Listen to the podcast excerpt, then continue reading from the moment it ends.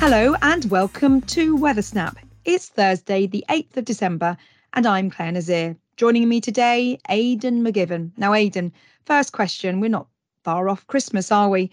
What's the most common question you've been asked during any interview this past week?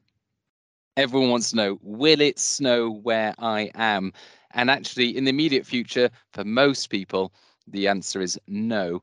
But into next week, things start to get a bit more interesting and a lot more uncertain. And actually, it's all down to a potential tropical storm over the mid Atlantic.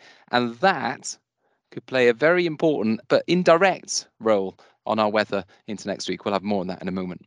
That's quite interesting. I've done a lot of interviews on the radio this last few days, and one thing they haven't asked is whether there is a storm across the mid Atlantic. But as you say, it could have indirect implications across the UK in some shape or form going into next week. Very interesting setup there, and we'll be talking more about that in a moment. First of all, let's talk about the bigger picture across the UK because for the last 11 months, temperatures across the UK have been above average. Cue December, cue meteorological winter, and oh my goodness, it's Baltic outside. Temperatures by night have been dipping down to minus four, minus six degrees Celsius. And the bigger picture speaks volumes of why the air is so cold. So currently, we have quite a large area of high pressure centered across Greenland and a fairly sort of broad area of low pressure across Scandinavia. And that's dragging in air from the Arctic. So currently we have Arctic maritime air streaming from the north across the UK.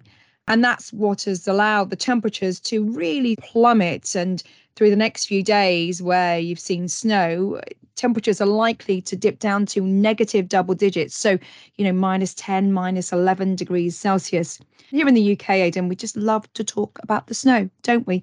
So, first of all, tell me why in this sort of setup there are more showers across the sea than the land. Because if you look at a satellite picture or even a radar, they're frequent across the sort of coastal waters just around uh, the islands of the UK, and a few are penetrating further inland. Yeah, you mentioned it's been so warm this year so far, and sea temperatures surrounding the UK at the moment are way above average. So those warm seas are currently fueling quite a number of showers. We saw that over the weekend with easterly winds bringing showers into the east. The winds have now changed to northerlies, so it's places that are exposed to the northerly wind that will see showers over the next few days. Northern Scotland in particular, but also North Sea coast, Irish Sea coast. Now, the reason that we get all these showers in a northerly wind is because of instability in the atmosphere. Instability means that the temperature is falling really quite quickly as you go higher up in the atmosphere. So it's like putting a pan of water on the stove to boil. When you've got that heat from below, you get this rising air and you get showers developing. And the heat source at the moment is from the seas because we've got much warmer seas than land at the moment. So that's why the northerly, as it arrives, this cold plunge from the Arctic, it moves over warm seas and it picks up the moisture, but also this energy from below leads to rising air currents, cloud formation, and numerous showers. So it really depends on the wind direction to where we see most of these showers. And obviously disturbances within the in the pattern brings frequent showers which run down one side or the other of the UK. But generally speaking, that weather warning we've seen, that the snow and ice warning, which has been across the northern third of Scotland for the last few days, is suggesting up to 10 centimetres over the higher ground, two to five centimetres at lower levels. The distribution is likely to change over the next few days, Aidan. Yeah, like you say, subtle changes in wind direction will bring showers to different parts of the UK. A bit more of an easterly direction, and you get showers coming into the east of England uh, to affect parts of the Pennines, the North York Moors, and so on. And so we could see over the next couple of days some significant snow accumulations across parts of northern England, southeast Scotland, and at lower levels perhaps down the east coast of England. Although immediate coast, I think, will mostly see sleety showers and no real significant snow building up. Likewise, Irish sea coast prone to some showers. So that includes parts of Northern Ireland, parts of Wales, and even parts of Devon, where a few flakes of snow couldn't be ruled out for the likes of Exmoor.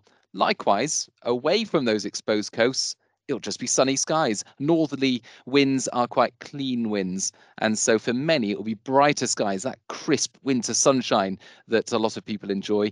But of course, clear skies at night will lead to very low temperatures widely across the UK my garden this morning was white because it was just so cold overnight. And slippery conditions are going to be really affecting more of the population, really. If you've seen showers overnight, then yes, it's going to ice over. And there are ice warnings in force across the west as well as the eastern uh, strip of the country through the next few days. So keep an eye on those warnings because they'll be updated right the way through this cold spell.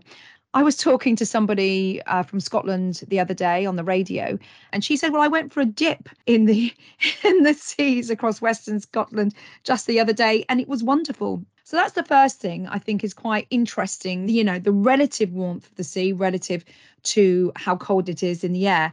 The other thing is, is that on the radar recently, I've seen a sort of string of showers. This is over the last day or so, just running down the Irish Sea.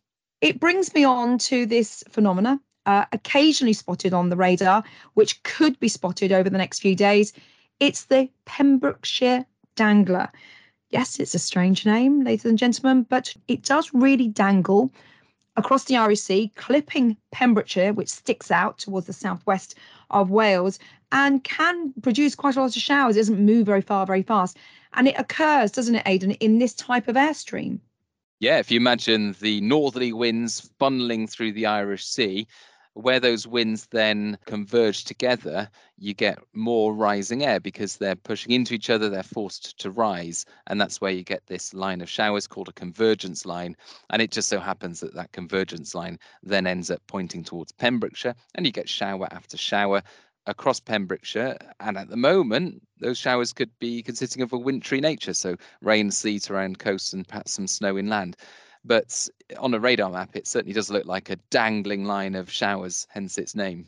It has a unique symbol on a synoptic map. So anyone who's uh, has a sort of curiosity for meteorological things, check out the Met Office synoptic maps over the next few days, and you may see a little line etched with these other little short lines which sort of just converge and that sort of depicts the convergence of the winds just from the north northwest or just from the north northeast. Now in a moment we'll be talking about something else happening which is quite unusual for this time of year across the mid-atlantic. But before that it's 70 years since the great smog of london or the great smog of 1952 where a severe air pollution event affected much of london. And it all started off with a very cold spell of air at this time of year. I found out more from Met Office archivist Dr. Catherine Ross. Catherine, 1952. First of all, tell me in December, what were the weather conditions like?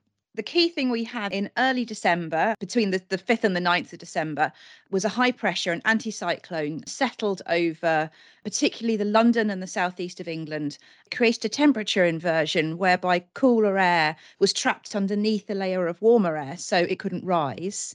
The clear skies on the morning of the 5th created ideal conditions for something we call radiation fog.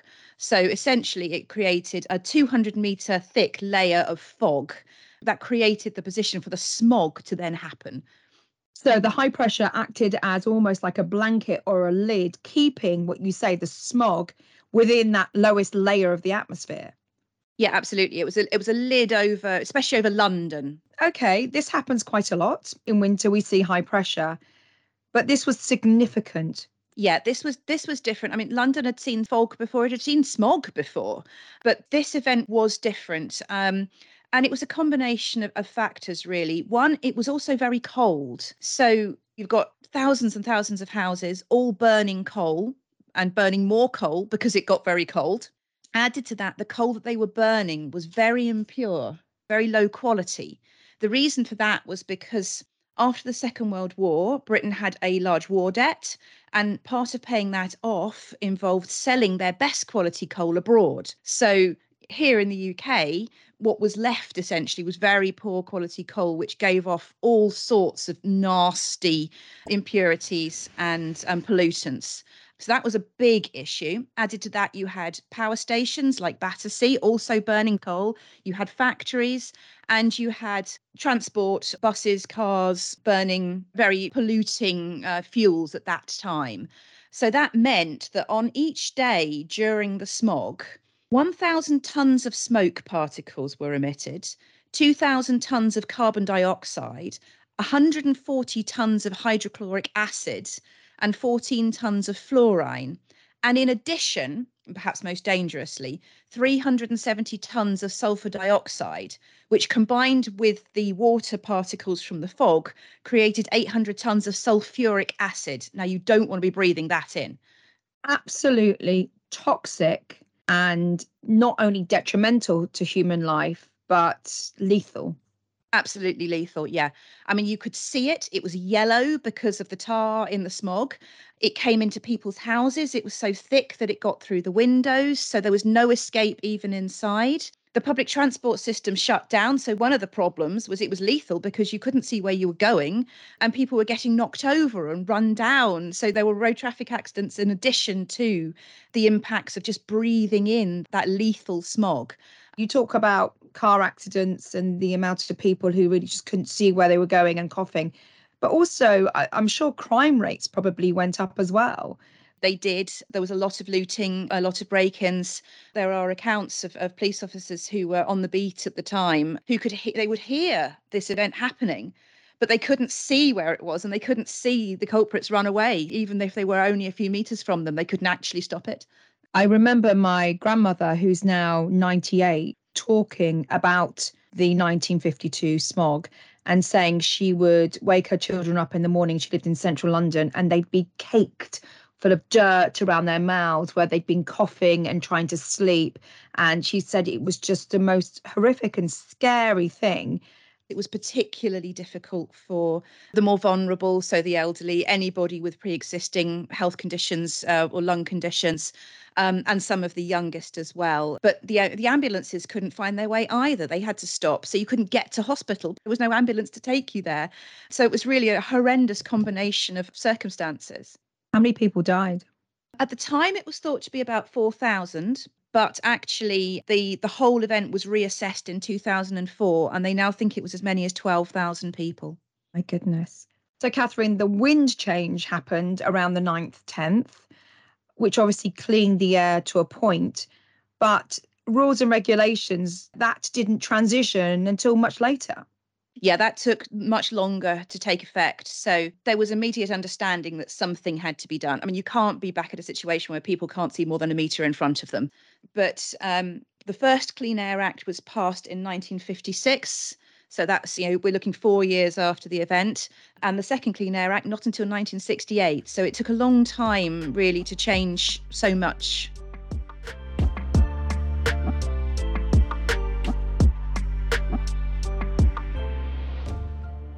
My thanks to Dr. Catherine Ross. Let's now move towards the west of the UK, where the winds are decidedly stronger.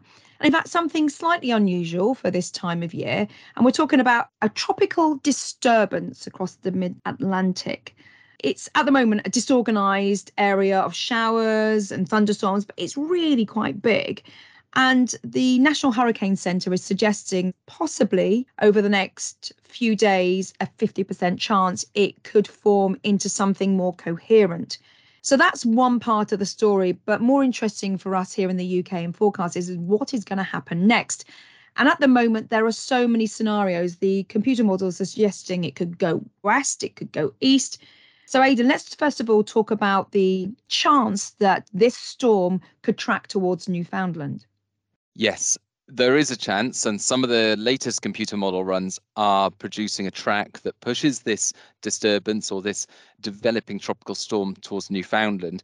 Now, that would ultimately push a lot of warm air, humid air, moisture, energy towards Newfoundland, the other side of the Atlantic. And as that warmth pushes north, then it also pushes the jet stream further north. And the jet stream already is quite amplified. It's very twisty turny across the Atlantic. It's pushing a big uh, area of high pressure into Greenland, and then it's coming south again across the UK. So if you imagine another thing that then amplifies that pattern further, and you get another push of northerly winds over the UK if that scenario happened, and if that was the result, then you'd get even colder air arriving across the UK through next week.